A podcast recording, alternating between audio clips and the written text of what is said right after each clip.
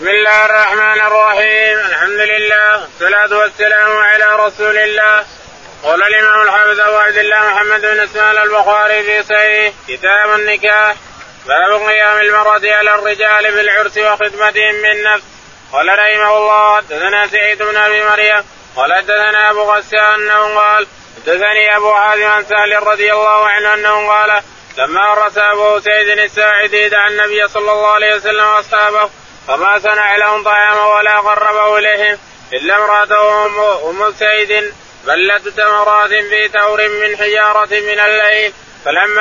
فلما فرغ النبي صلى الله عليه وسلم من الطعام أماتت له وسقت تحفته. بسم الله الرحمن الرحيم. الحمد لله رب العالمين. بسم الله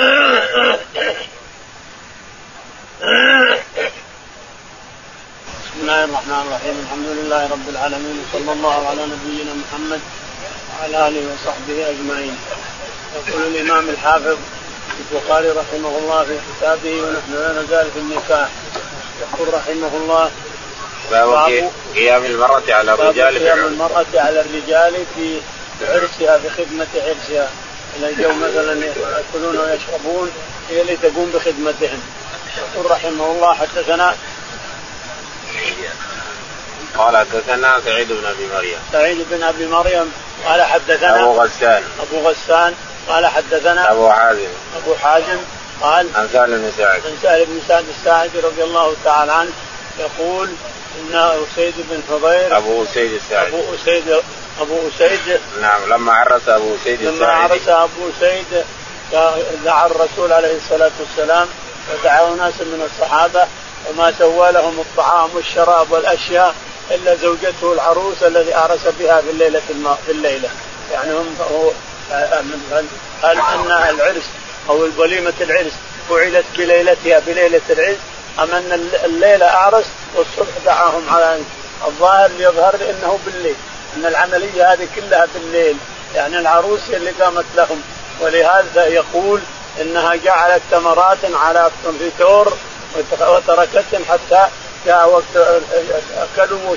أكلوا وانتهوا، قامت وماتت بملعقة، لا ماتت يعني حركت التمرات بملعقة مع بلح ورطب حركتها ثم صبتها في إناء صافي ثم أعطتها الرسول عليه الصلاة والسلام بعدما أكل وانتهوا الناس من الأكل. نعم. باب النقي والشراب الذي لا يسكر في العرس.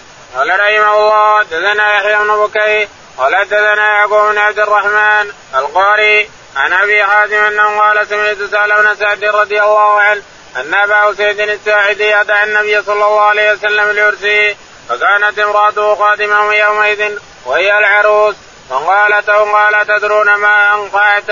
أتدرون ما أنقعت لرسول الله صلى الله عليه وسلم أنقعت له ثمرات من الليل في تور. يقول البخاري رحمه الله: حدثنا باب النقيع والشراب الذي لا يسكر الذي لا يسكر يعني إذا وضعت بلح الإنسان بسر ورطب معه، وضعتها في ماء في تور وحطيت عليها قليل ماء وتركتها 6 ساعات 7 ساعات راحت تتطور تصير خمر، إن زادت عن 10 ساعات صارت خمر، وإلا فهي تصير شراب الذي ما يتخمر، شراب لذيذ. الشاهد أن الذي قام بالعرس وخدم الناس المرأة العروس، ثم قامت إلى تور قد وضعت فيه بلح مع رطب أو عنب مع رطب أو عنب مع بلح أي شيء، الشاهد أنها تركته 6 ساعات 7 ساعات حتى صار لذيذا، شرابا لذيذ. ثم لألته يعني حركته بالملعقة ثم صفته بإناء آخر ثم أعطته الرسول عليه الصلاة والسلام بعد الأكل، شربه الرسول بعدما انتهوا الناس من الأكل. نعم. باب المداراة مع النساء. قول النبي صلى الله عليه وسلم: إنما المرأة كالضلع.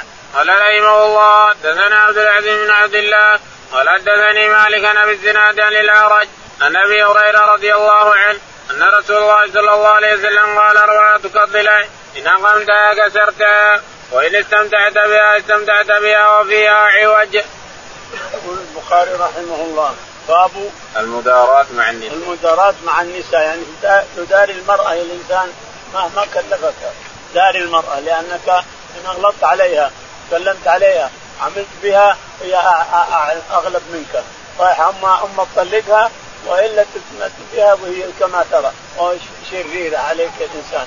فلازم من المداراة، ولازم من مذهب التساهل عن ما يجري منها من الغفلات، ومن الكلام عليك الإنسان، ومن التجني، ومن شيء لازم من المداراة، ومن تركها. من يدري داره ومن لم يدري سوف يره، أما قليل النديم للندامات.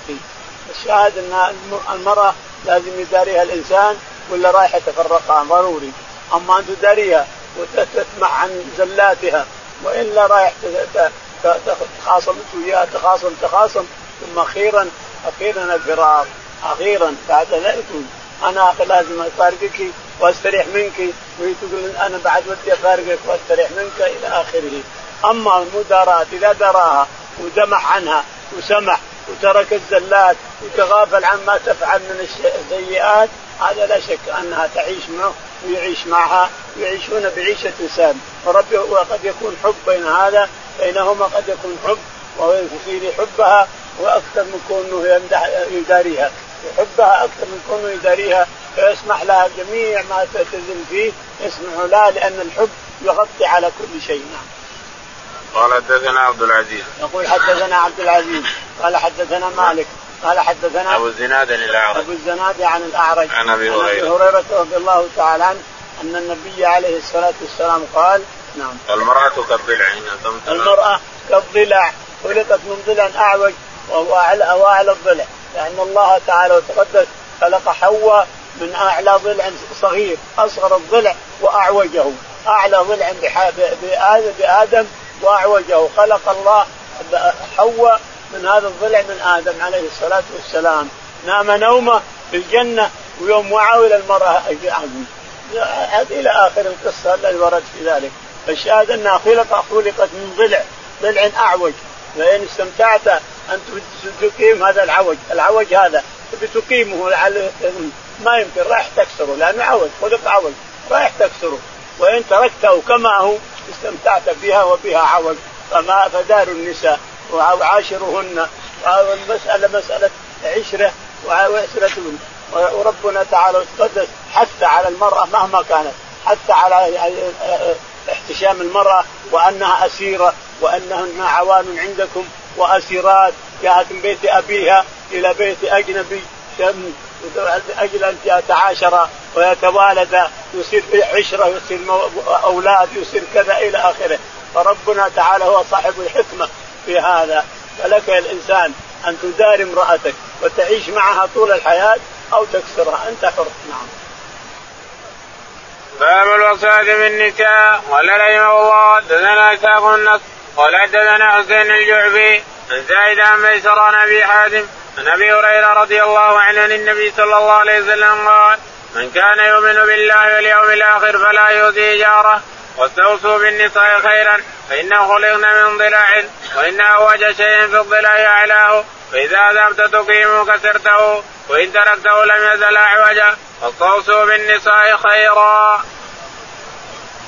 يقول البخاري رحمه الله حدثنا باب الوصاية بالنساء. حدثنا كعب بن نصر قال حدثنا حسين الجعفي قال حدثنا زايدة قال عن ميسرة قال حدثنا أبو حازم قال عن أبي هريرة رضي الله تعالى عنه أن النبي عليه الصلاة والسلام في خطبة خطبها، يقال لها في خطبة عرفة، ويقال لها يوم الجماجم في منى، ويقال لها في المدينة.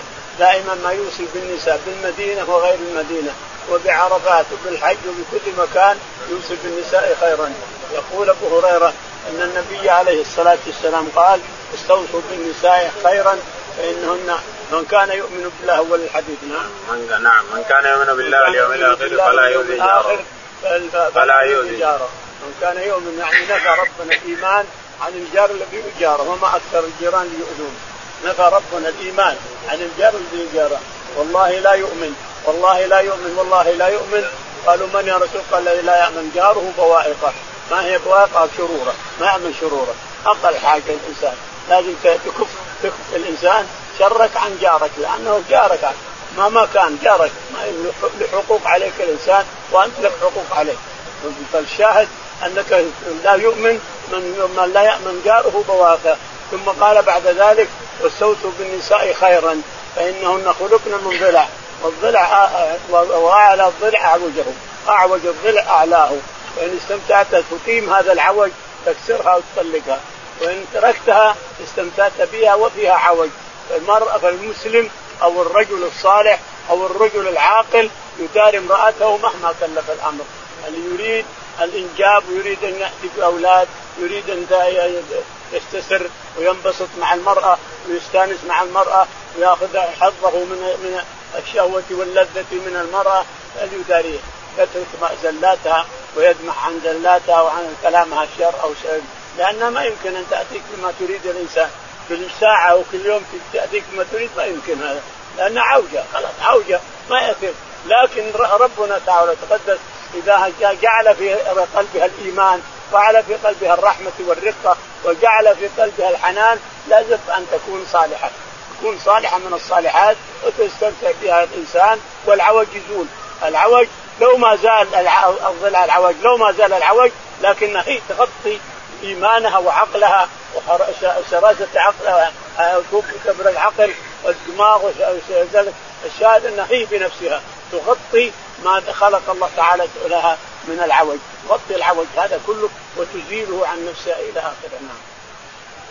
قال رحمه الله حدثنا أبو نعيم قال حدثنا سفيان عن عبد الله بن دينار عن ابن عمر رضي الله عنهما قال كنا نتقي الكلام والانبساط إلى نسائنا على عهد النبي صلى الله عليه وسلم هيبة أن ينزل فينا شيء، فلما توفي النبي صلى الله عليه وسلم تكلمنا وانبسطنا. يقول البخاري رحمه الله حدثنا أبو نعيم قال حدثنا سفيان قال حدثنا عبد الله بن دينار عن عبد الله بن عمر رضي الله تعالى عنه أنه قال كنا نتقي الانبساط مع النساء والفرح مع النساء والانبساط معهن كثيرا والجلوس معهن كثيرا خشية أن ينزل فينا القرآن، ما دام الرسول عليه الصلاة والسلام موجود. فلما توفي الرسول عليه الصلاة والسلام وأمنا هذا انبسطنا إلى نسائنا وصرنا نلعب معهن ونجلس معهن في المكان الواحد وننبسط ونتكلم معها ونتكلم معنا ونضحك وتضحك وإلى آخره. يعني انبسطنا إلى النساء انبساطا كثيرا لأنه أؤمن النزول من السماء.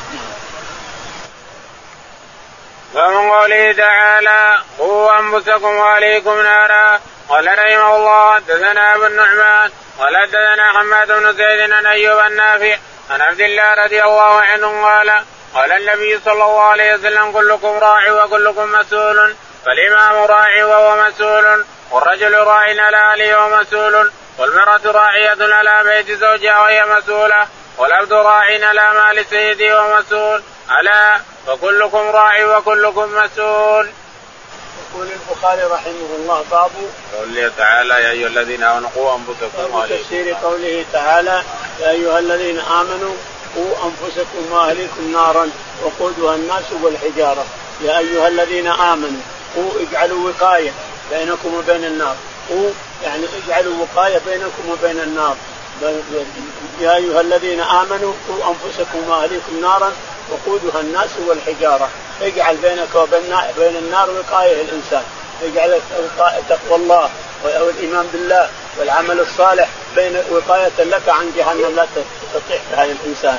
ثم قال البخاري حدثنا أبو النعمان قال حدثنا حماد بن زيد قال حدثنا أيوب عن نافع عن عبد الله بن عمر رضي الله عنه قال النبي صلى الله عليه وسلم كلكم راعي وكلكم مسؤول. يقول النبي عليه الصلاة والسلام قال كلكم راع وكلكم مسؤول، كل إنسان مسؤول عن رعيته.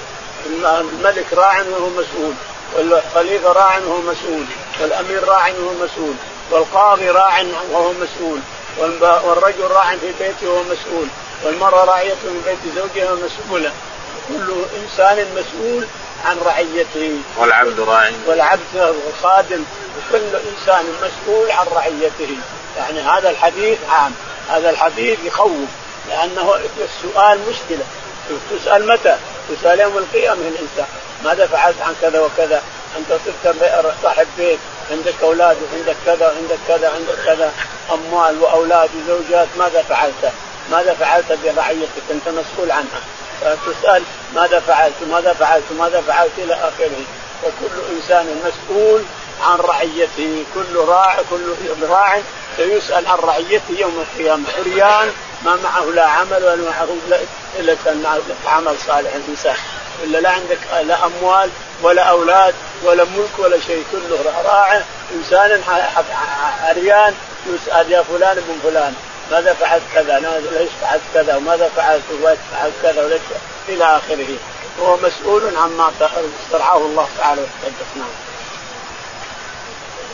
إلى آخره. قال ألا وكلكم راع يعني حديث عام، ألا وكلكم راع وكلكم مسؤول عن رعيته، لا شك في هذا. الرسول أخبر، وحتى وأخبر أن الحديث أصل من أصول الشريعة أن الناس مسؤولين، كل شخص مسؤول، ضعيف ولا قوي ولا شيء، الخادم والعبد والبواب والحارس والخازن وأمين الخزانة والطباخ والكذا وإلى آخره، كل إنسان مسؤول من الملك ملك الدولة إلى الراعي الحارس والسواق وغيره. باب في المهاجرة مع الأهل. قال رحمه الله حدثنا سليمان بن عبد الرحمن وعلي بن حجر قال أخبرنا عيسى بن يونس قال حدثنا هشام بن عروة عن عبد الله بن عروة عن عروة عن عائشة رضي الله عنها أنها قالت جلس 11 امرأة فتعاهدنا وتعاقدنا ألا يكتمن من أخبار أزواجهن شيئا. قالت الأولى زوجي لحم جمل قص على رأس جبل لا سالم فيرتقى ولا سمين فينتقل. قالت الثانية زوجي لا أبث خبره إني أخاف أن لا أدره إن أذكره عجره وبجره. قالت الثالثة زوجي العشنق إن انطلق وإن أسكت علق. قالت الرابعة زوجي كليل تهامة لا جر ولا قر ولا مخافة ولا تهامة. قالت الخامسة زوجي إن دخل فهدى وإن خرج أسدى ولا يسأل عما أهدى. قالت السادسة زوجي إن أكل لف وإن شرب استف وإن اضطجع التف ولا يلج الكف ليعلم البث. قالت السابعة زوجي غيايا أو عيايا وبقاء كل داء له داء شجك أو فلك أو جمع كلا لك. قالت الثامنة زوج المس أرنب والريح ريح ذنب. قالت التاسعة زوجي رفيع العماد طويل النجاد عظيم الرماد قريب البيت من النادي. قالت العاشرة زوجي مالك وما مالك خير من ذلك له إبل كثير المبارك قليلة المصارح وإذا سمعنا صوت المزهر أيقن أنهن هوالك. قالت الحادي عشرة زوجي أبو زرع فما أبو زرع أناس من علي أذني وملا من شحم عضدي وبجنبي وبجحت لي نفسي ووجدني في أهل غنيمة بشق فجعلني في أهل صهيل وعطيد ودائس ومنق فعند أقول فلا أقبح وأرقد فأصبح وأشرب فأتقمح. أمي أم زرع فما أم أبي زرع حكومها رداح وبيتها فساح ابن أبي زرع فهو ابن أبي زرع ومضجعه كمسل شبطة ويشبقه ذراع الجفرة بنت أبي زرع فما بنت أبي زرع طوى أبيها وطوء أمها وملء كساها وغيظ جارتها جارية أبي زرع فما جارية أبي زرع لا تبت حديثنا تثبيدا ولا تنقب ميراثنا تنقيبا ولا تملأ بيتنا تعشيشا. قالت خرج أبو زرع والأوطاب ضمضة فلقي امرأة معها ولدان لها كالفهدين يلعبان من تحت قدرها برمانتين وطلقني ونكحها فنكحت بعده رجلا صريا ركب شريا وأخذ خطيا وأراه علي نعما ثريا وأعطاني من كل رائحة زوجا وقال كلي أم زرع وميري أهلك. قالت فلو جمعت كل شيء أعطاني ما بلغ أصغر آنية أبي زرع. قالت عائشة قال رسول الله صلى الله عليه وسلم كنت لك في زرع لأم زرع. قال أبو عبد الله قال سعيد بن سلمة عن هشام ولا تعششوا بعيدنا تعشيشا. قال أبو عبد الله وقال بعضهم فاتقمح بالميم وهذا أصح. يقول البخاري رحمه الله في هذه القصة العجيبة الغريبة، غريبة بالألفاظ، غريبة الكلام، غريبة يقول أصلها هذا 11 امرأة اجتمعنا في بيت من البيوت، هم من اليمن، النساء هذه كلها من اليمن، وتعرفون أن النساء إذا تفرغنا صرنا لهم شغل في الضحى ولا في العصر ولا في جو، اجتمعوا في قدام البيبان أو بصالة أو شيء منها، ثم يلا حتى يضرب المثل أنهم أكلوا طبق ملح، طبق ملح مليان ملح أنهو خلاص كله يحسن، هذا يحسون يحسون يحسون ويأكلون من الملح، يأكلون حتى انتهى الطبق ومليان ملح وكلوا ملح. الشاهد أنهم من اليمن، هذه من قرية باليمن، وكانوا يجتمعنا، فاجتمع هذه الأحد عشرة نسوة يوسعون صدورهن بسب أما مدح أزواجهن ولا بسب أزواجهن، أما تسبوه ولا تمدحوه، المهم يقول يوسعون صدورهن. وجلسنا في هذا الصالة وكل واحد قالت قولي بزوجك ما تعلمين، اللي تعلم من زوجك خير ولا شر، قولي علشان نوسع صدورنا ونتكلم. فقالت الأولى نعم.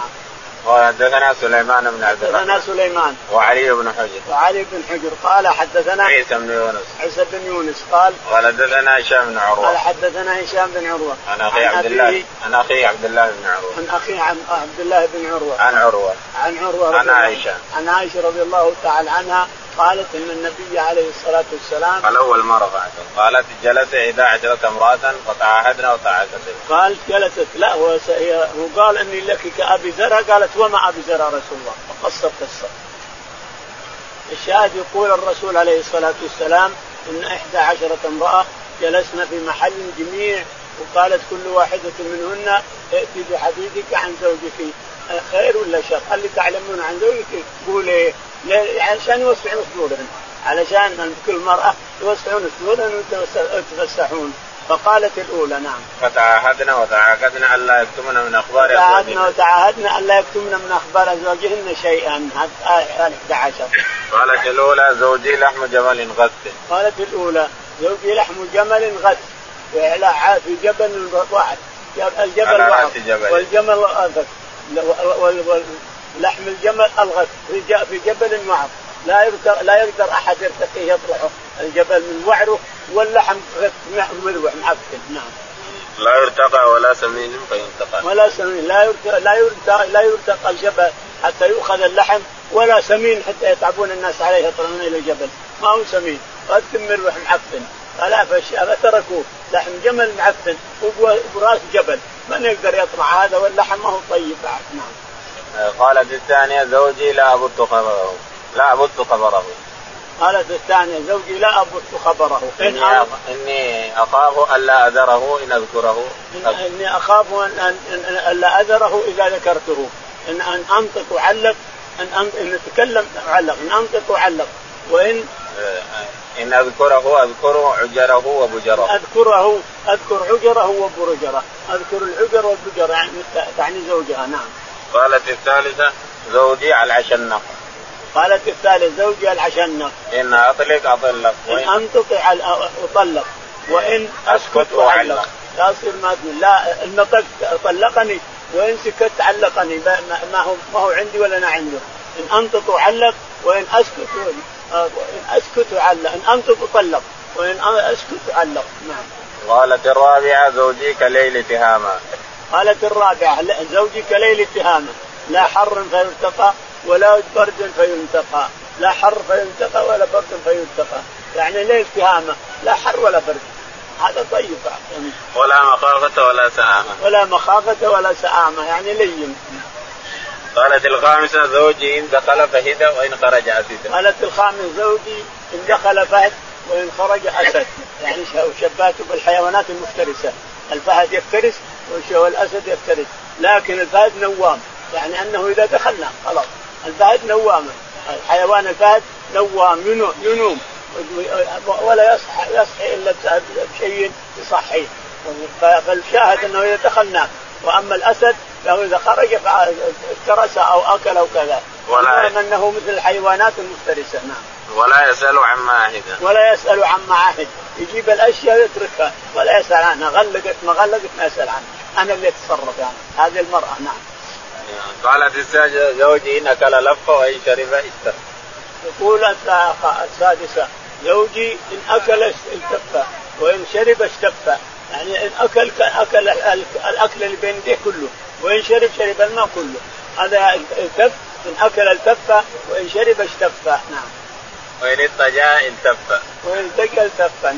ولا يولج الكف ليعلم. البثة، يعني ما يدخل يديه على بطنه وعلى جسدها يتلمس الجسد، يتلم البطن، يسوي الذرعان، يسوي الشقاية، ما يدخل هذا عشان يعلم البث، من المرأة، يعني يعلم السر منها. تقول لا ما أفعل هذا. قالت السابعة زوجي غياياو أو عياياو. تقول السادسة أو السابعة زوجي غياياي أو غبايا. نعم. طباقا كل داء له داء. طباقان كل داء له دواء. نعم. له داء شجك أو فلك. شجك أو فرجة. أو فلك. نعم. جمع كللتي. كللتي. نعم. قالت الثامنة زوجي المس أرنب. قالت الثامنة زوجي المس أرنب والريح ريح زرنب. نعم. شوف زرنب هو حيوان ولا نبات؟ قالوا نبات. نعم. قالت التاسعة زوجي رفيع العماد طويل النجاد. قالت التاسعة زوجي رفيع العماد، يعني البيت، عمود البيت طويل مرة، رفيع العماد طويل النجاد. عظيم الرماد. الأعراب البدو يفتخرون بالرماد لأنهم محل الضيفان، كثرة الضيفان يسوي رماد، يسوي قهوة، يسوي طبخ، يأتي الناس، فيفتخرون بكثرة الرماد قدام البيت. قريب البيت من النادي. يعني من النوادي. قالت العاشرة زوجي مالك وما مالك. قالت العاشرة زوجي مالك وما مالك، يعني تعرض من القارعة وما القارعة، يعني وما تأكمل مالك وما مالك، يعني مهم جدا. مالك خير من ذلك. له إبل كثيرة. المبارك. قليلات المسالك. وإذا سمعنا صوت المزهر أيقنا أنهن هوالك. إذا سمعنا صوت المزهر الصائح أيقنا أنهن هوالك، يعني بيذبحن. قالت الحادي عشر زوجي أبو زرع. قالت الحادي عشر زوجي أبو زرع وما أبو زرع. نعم. أناس مني حليا، يعني أتى بالحلي وحطوه ذن الناس المتحرك، يعني جعل لذاني، جعل لرقبتي، وجعل لأذن الناس المتحرك. أناس من حلي أذني وملأ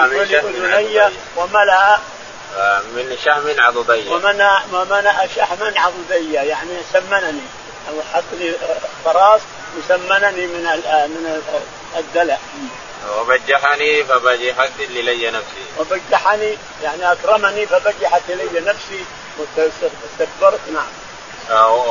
قال وجدني في أهل غنيمة بشك فجعلني في أهل. قصد خطبته لها وجدني في أهل غنيمة بشك، يعني كسرة صغيرة، فخطبني منهم وتزوجني وجعلني في إبل وفي غنم وفي بقر وفي أمر، فلا يقبح لي أمر، وأنا فلا يقبح لي نهي، إلى آخره. في أهل صهيل وعطيق ودائق. جعلني في أهل صهيل، يعني خير، وعطيق صهيل وعطيق. نعم. ودائس ومنقل.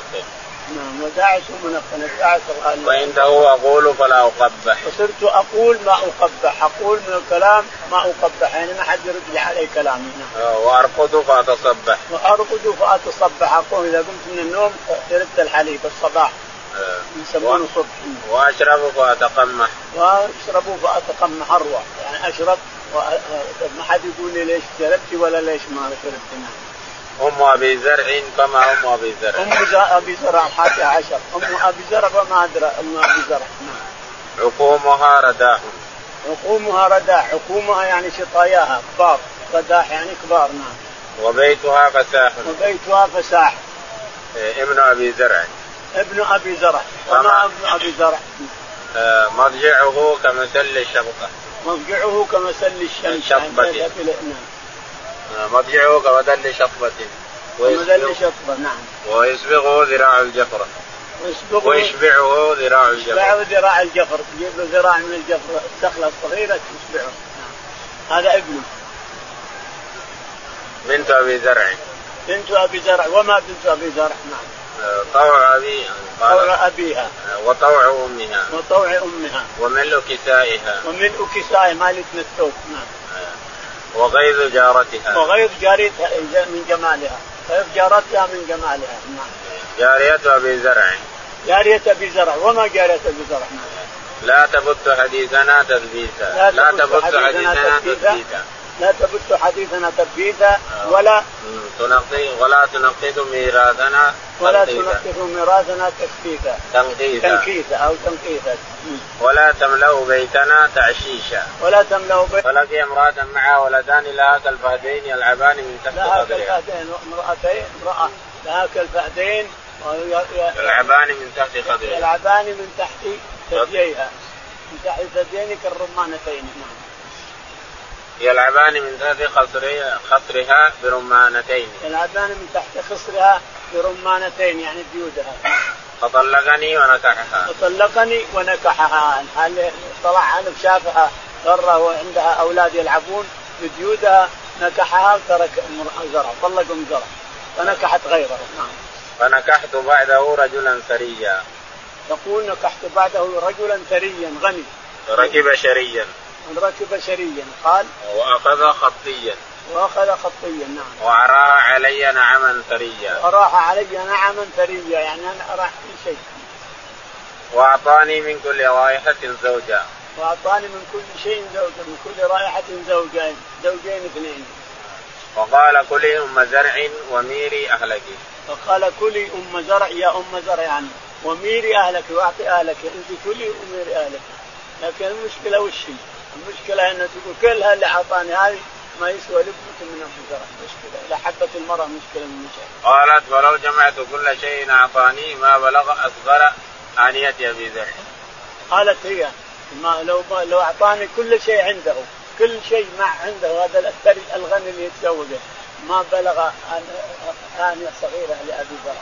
المشكلة المرة لا حبت حتى لو طلقها تقعد الأشهر ليلها ونهارها تلوم زوجها الأخير على تكتم محاسن هذاك تكتم مساوي هذا. قالت عائشة قال رسول الله صلى الله عليه وسلم كنت لك كأبي زرع اليوم. هذا الأصل هذا الحديث.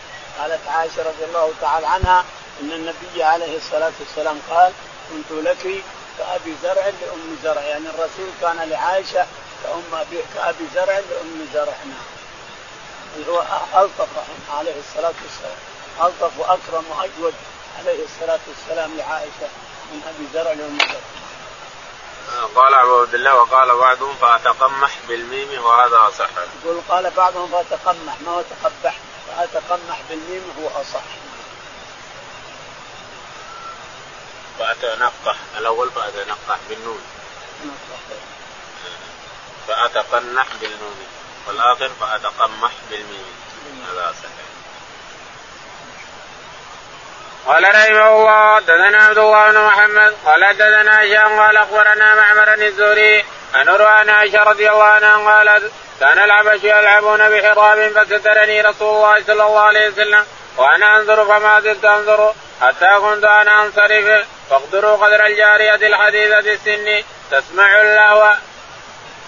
يقول البخاري رحمه الله حدثنا عبد الله بن محمد قال حدثنا هشام قال حدثنا معمر عن الزهري عن عروة عن عائشة رضي الله تعالى عنها قالت إنها كان الحبشة يلعبون بالحراب في وسط المسجد الرسول عليه الصلاة والسلام والرسول واقف يذكرها ويتفرج عليهم وتلهو يقول عاد انظروا الجارية الصغيرة اللي تحب اللعب تحب اللهو.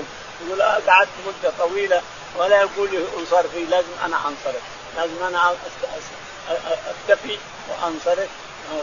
كفأت أقول له كفأ لا يتركني ولا واقف واقف كتفنا يقول له الدقن على كتفه عليه الصلاة والسلام. باب موعظة الرجل ابنته لحال زوجها. قال رحمه الله حدثنا أبو اليمان قال أخبرنا شعيب عن الزهري أنه قال أخبرني عبيد الله بن عبد الله بن أبي ثور عن عبد الله بن عباس رضي الله عنهما قال لمز الحريث حتى سأل عمر بن الخطاب رضي الله عنه عن المرأتين من أزواج النبي صلى الله عليه وسلم اللتين قال الله تعالى إن تتوبا إلى الله فقد سقت قلوبكما حتى حج وحججتماه وعدل وعدلتماه بدعوة فتبرز ثم جاء فسكبت على يديه منها فتوضأ فقلت له يا أمير المؤمنين من المرأتان من أزواج النبي صلى الله عليه وسلم اللتان قال الله تعالى إن تتوبا إلى الله فقد سقت قلوبكما قال وعجبا لك يا ابن عباس وما عائشة وحفصة. ثم استقبل عمر الحديث ثم قال كنت أنا وجار لي من الأنصار في بيت أمية بن زيد وهم من حوالي المدينة وكنا نتناوب النزول على النبي صلى الله عليه وسلم فينزل يوما وأنزل يوما فإذا نزلت جئت بما حدث من خبر ذلك اليوم من الوحي أو غيره فإذا نزل فعل مثل ذلك وكنا معشر قريش نغلب النساء فلما قدمنا على الأنصار إذا قوم تغلبهم نساءهم فطمق نساؤنا يأخذن من أدب نساء الأنصار فصحبت على مراتي فراجعتني فأنكرت أن تراجعني قالت ولم تنكر أن أراجعك فوالله إن أزواج النبي صلى الله عليه وسلم ليراجعنه وإن إحداهن لتهجره اليوم حتى الليل فأفزعني ذلك وقلت لها قد خاب من فعل ذلك منهن. ثم جمعت علي ثيابي فنزلت فدخلت على حفصة وقلت لها أي حفصة أتقادم إحداكن النبي صلى الله عليه وسلم اليوم حتى الليل قالت نعم فقلت قد خبت وقد زرت أفتأمنين أن يغضب الله لغضب رسوله صلى الله عليه وسلم فتهلكي لا تستكثري النبي صلى الله عليه وسلم ولا تراجعي في شيء ولا تهجريه وسليني ما بدا لك ولا يقولن أنك أن كانت جاريتك أوضع منك وأحب إلى النبي صلى الله عليه وسلم يريد عائشة قال عمر وكنا قد تعددنا أن غسان تنعل الخيل لغزونا فنزل صاحب الأنصاري إلى يوم نوبته فرجع إلينا هشام فضرب به ضربا شديدا وقال ثم عمر فبصيت فخرجت إليه فقال قد حدث اليوم أمر عظيم قلت ما هو أجاء غسان قال لا فالعذاب من ذلك وأهول طلق النبي صلى الله عليه وسلم نساءه فقلت خابت أفسه وخسرت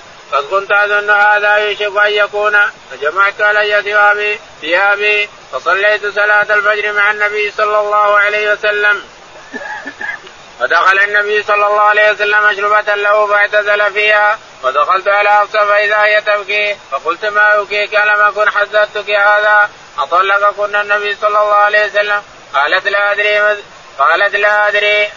قالت لا أدري وذا معتزل بالمشربة فخرجت فجئت إلى المنزل فإذا حوله رحت يبكي بعضهم فجلست معهم قليلا ثم غلبني ما أجد فجئت المشربة التي فيها النبي صلى الله عليه وسلم فقلت لغلام له أسود استأذنه لعمر فدخل الغلام فكلم النبي صلى الله عليه وسلم ثم رجع فقال كلمت النبي صلى الله عليه وسلم فذكرتك له فصمت فانصرفت حتى جلست مرات الذين عند المنبر ثم غلبني ما أجد فجئت فقلت للغلام استأذن لعمر فدخل ثم رجع قال فذكرتك له فصمت قال فرجعت فجلست مرات الذين عند المنبر ثم غلبني ما أجد فجئت الغلام فقلت استأذن لعمر فدخل ثم رجع إلي فقال فذكرتك له فصمت ومن لما وليت منصرفا قال إذن الغلام يدعوني فقال قد أذن لك النبي صلى الله عليه وسلم. فدخلت على رسول الله صلى الله عليه وسلم فإذا هو مضطجع على رمال الحسير ليس بينه وبينه فراش قد أثر الرمال بجنبه متكئا على وسادة من أدم حشوالي فسلمت عليه ثم قلت وأنا قائم يا رسول الله أطلقت نساءك فرفع إلي بصره فقال لا فقلت الله أكبر ثم قلت وأنا قائم الثاني يا رسول الله لو رأيتني وكنا معشر قريش نغلب النساء فلما قدمنا المدينة إذا قوم تغلبهم نساءهم فتبسم النبي صلى الله عليه وسلم ثم قلت يا رسول الله لو رأيتني ودخلت على حفصة فقلت لها لا يغرنك أن كانت جاريتك أوضع منك وأحب إلى النبي صلى الله عليه وسلم يريد عائشة، فتبسم النبي صلى الله عليه وسلم تبسمه تبسمة أخرى، فجلست حين رأيته تبسم. يقول البخاري رحمه الله في قصة أجر الرسول عليه الصلاة والسلام لزوجاته، لأنهم يراجعنه بشدة وهو يكره هذا عليه الصلاة والسلام، ولكنه يتساءل ويتسامح عليه الصلاة والسلام. يقول البخاري رحمه الله باب موعظة الرجل ابنته لحال زوجها. باب موعظة الرجل ابنته لزوجها، تلين لزوجها، يعني تلين وترك لزوجها ولا تتكبر عليه ولا تقسو عليه، لا سيما صفوة الخلق عليه الصلاة والسلام. يقول البخاري حدثنا أبو اليمان قال حدثنا شعيب عن الزهري عن عبيد الله بن أبي زهر قال عن ابن عباس رضي الله عنهما قال لما زال حريصا على أنس عمر بن الخطاب عن المرأتين من أزواج النبي. إنني كنت أود أن أسأل عمر بن الخطاب عن المرأتين التي تكبر على الرسول عليه الصلاة والسلام وصغت قلوبهما. إن تتوبا إلى الله فقد صغت قلوبكما وإن تظاهر عليه فإن الله هو مولاه وجبريل وصالح المؤمنين والملائكة بعد ذلك ظهير. يقول كنت أود أن أسأله من هم هؤلاء اللي تكبر على الرسول وتكلم عليه. يقول فأستحي من عمر حتى جاء حججنا أنا وياه مع الحجيج، مشينا مع الحجيج. يقول فعدل عن الجيش عن الحجاج عدل إلى البر يريد أن يغني حاجته، فعدلت معه وأخذت إداوة مع الماء. يقول فلما غضى حاجته أعطيت الماء فشف عليه وهو يتوضأ، وقلت له يا أمير المؤمنين كنت أود أن أسألك عن التي تكبر على الرسول عليه الصلاة والسلام وزعي وغضب عليهما وغضب على الجميع لأجلهما. قال سبحان الله يا ابن عباس، هذا عائشة وحفصة هم الذين نزل فيهم المقطع. الشاهد قال لا تكتم أو لا تستحي من شيء تسألني عنه، أي شيء يهمك اسألني عنه وأخبرك به. يقول ثم أخذ يقص القصة قال نعم. قال كنت أنا وجار لي من الأنصار بالعوالي بعيد عن المدينة قليل يعني. يقول وكنا نتناوب المجيء إلى الرسول عليه الصلاة والسلام، يجي يوم ويأخذ الحديث من الرسول عليه الصلاة والسلام وما يحدث من الوحي ويجيبه لي، وأجي أنا يوم وآخذ من ما ينزل من الوحي وأجيبه له إلى آخره. يقول صار يوما يومه فنزل هو عني وجاء ثم جاءني عشان ودق الباب بقوة. يقول وكنا نتحدث أن ملك غسان سيغزو المدينة، أنه يحذو الخيل سيغزو المدينة، ملك غسان اللي غزاه الرسول بعد ذلك وخرج إلى تبوك لأجله وانذبر القص. الشاهد أنه يقول فجاء الرجل ودق الباب عشاء دقا عظيما، أتم عمر يقول فقالت إليه فزع مرعوب ما الذي حصل. جاء غسان قال لا أعظم، ما الذي حدث؟ قال طلق الرسول نساء. الله مصيبة، طلق نساء.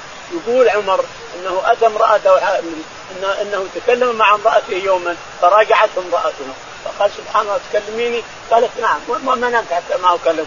زوجات الرسول ردت عليه وهجرنه الليلة واليوم وسلحوا هذا. قالت نعم.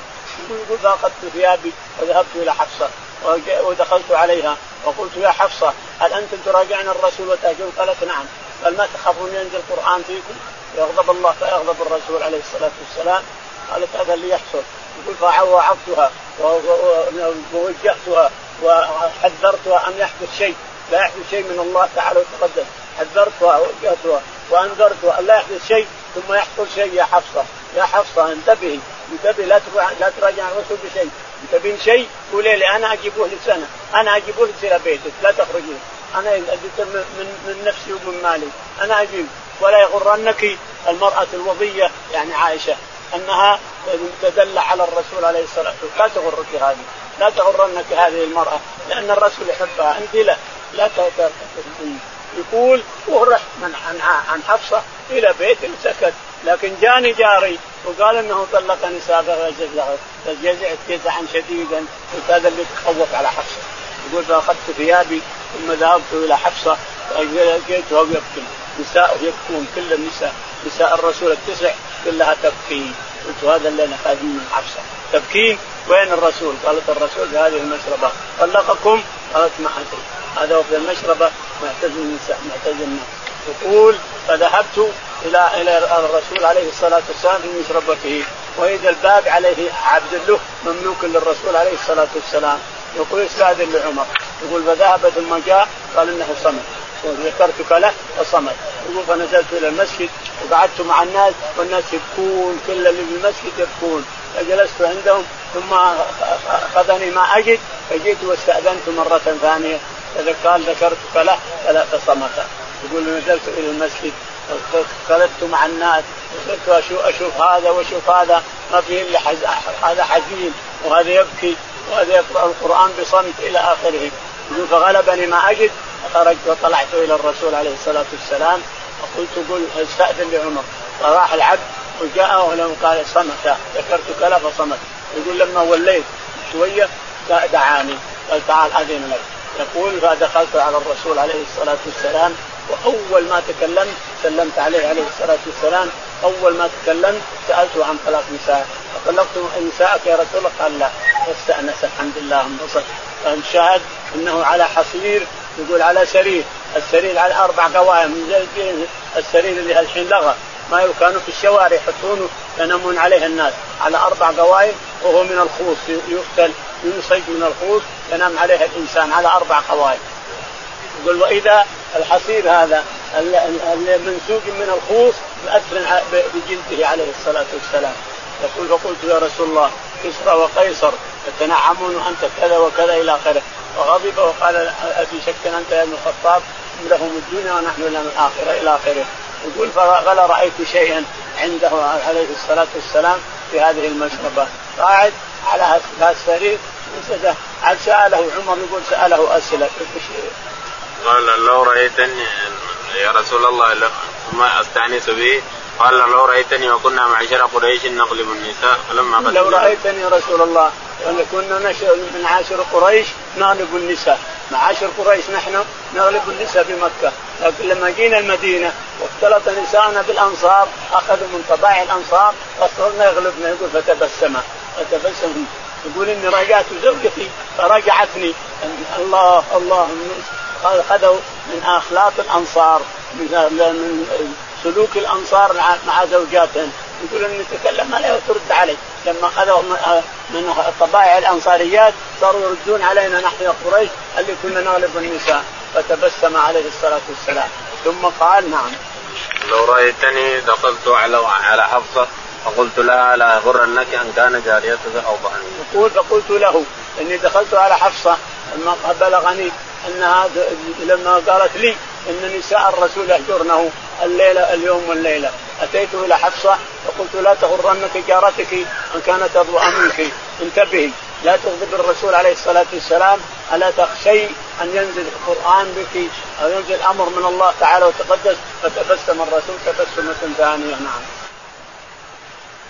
قال فجلستين رأيت تبسم فعرفت بصري، قال فرفعت بصري في بيتي والله ما رأيت في بيتي شيئا يرد البصر غير أبة 3، فقلت يا رسول الله ادعو الله فليوصي على أمتك فإن فارس والروم قد وصي عليهم موت الدنيا وهم لا يعبدون الله. فجلس النبي صلى الله عليه وسلم وكان متكئا، فقال أو في هذا أنت يا ابن الخطاب؟ إن أولئك قوم عجلوا طيبات في الحياة الدنيا.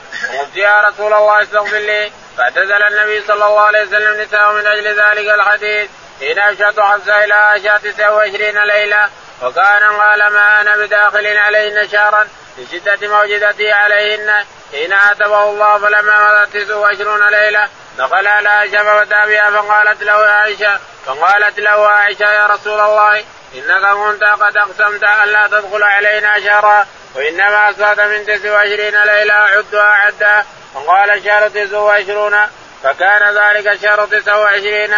قالت عائشة ثم أنزل الله تعالى آية التخير فبدأ بي أول امرأة من نسائه فاخترته ثم خير النساء كلا فقلنا مثل ما قالت عائشة.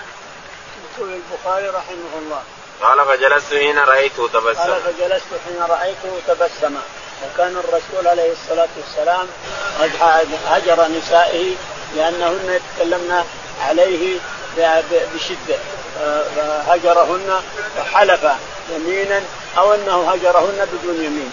وقد خرج إلى المشربة بعدما غضبنه قال أنزل الله تعالى وتقدس فيهن قرآنا بعدما انتهى، حلف أن لا ينزل عليهن شهرا، حلف أن يعتزلنهن التسع شهرا، فجلس في المشربة 29 ليلة والشهر 29 ليلة، وكان ذلك الشهر الذي يتزنه هو 29 ليلة، وكان يصوم عليه الصلاة والسلام 29 ليلة ما يزيدهم إلا يقال أنه سنة واحدة صام 30 يوما، وإلا فداعي دائما 29 دائما إلى آخره. قال فإن فارس والروم قد وسع عليهم. فقال عمر يا رسول الله إن فارس والروم قد وسع عليهم وأنت على الحصير مؤثر بهم، فاستقعد، كان المسلم متكئ فاستقعد، قال إلى انتهى هنا يا ابن الخطاب إن فارس أجلت لهم حياتهم الدنيا ونحن لنا الآخرة، وفي رواية إن فارس والروم لهم الدنيا ولنا الآخرة إلى آخره. فقلت استغفر لي يا رسول الله، قلت استغفر لي يا رسول الله، فاستغفر يعني عن كلامي هذا استغفر له. بلاش اللهم اهدنا فيمن هدينا، عافنا فيمن عافيت، تولنا فيمن توليت، اللهم توفنا مسلمين.